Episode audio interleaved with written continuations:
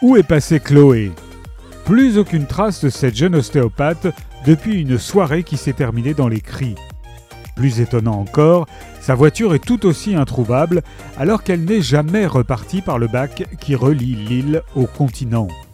C'est un mystère comme les aime Léa, une journaliste qui ne tarde pas à comprendre que sa présence dérange.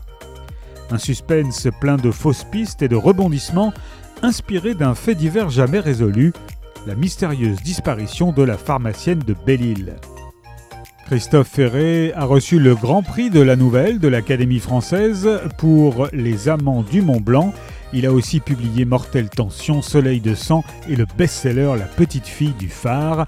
Il est d'ailleurs breton et vit entre Trégastel et Paris.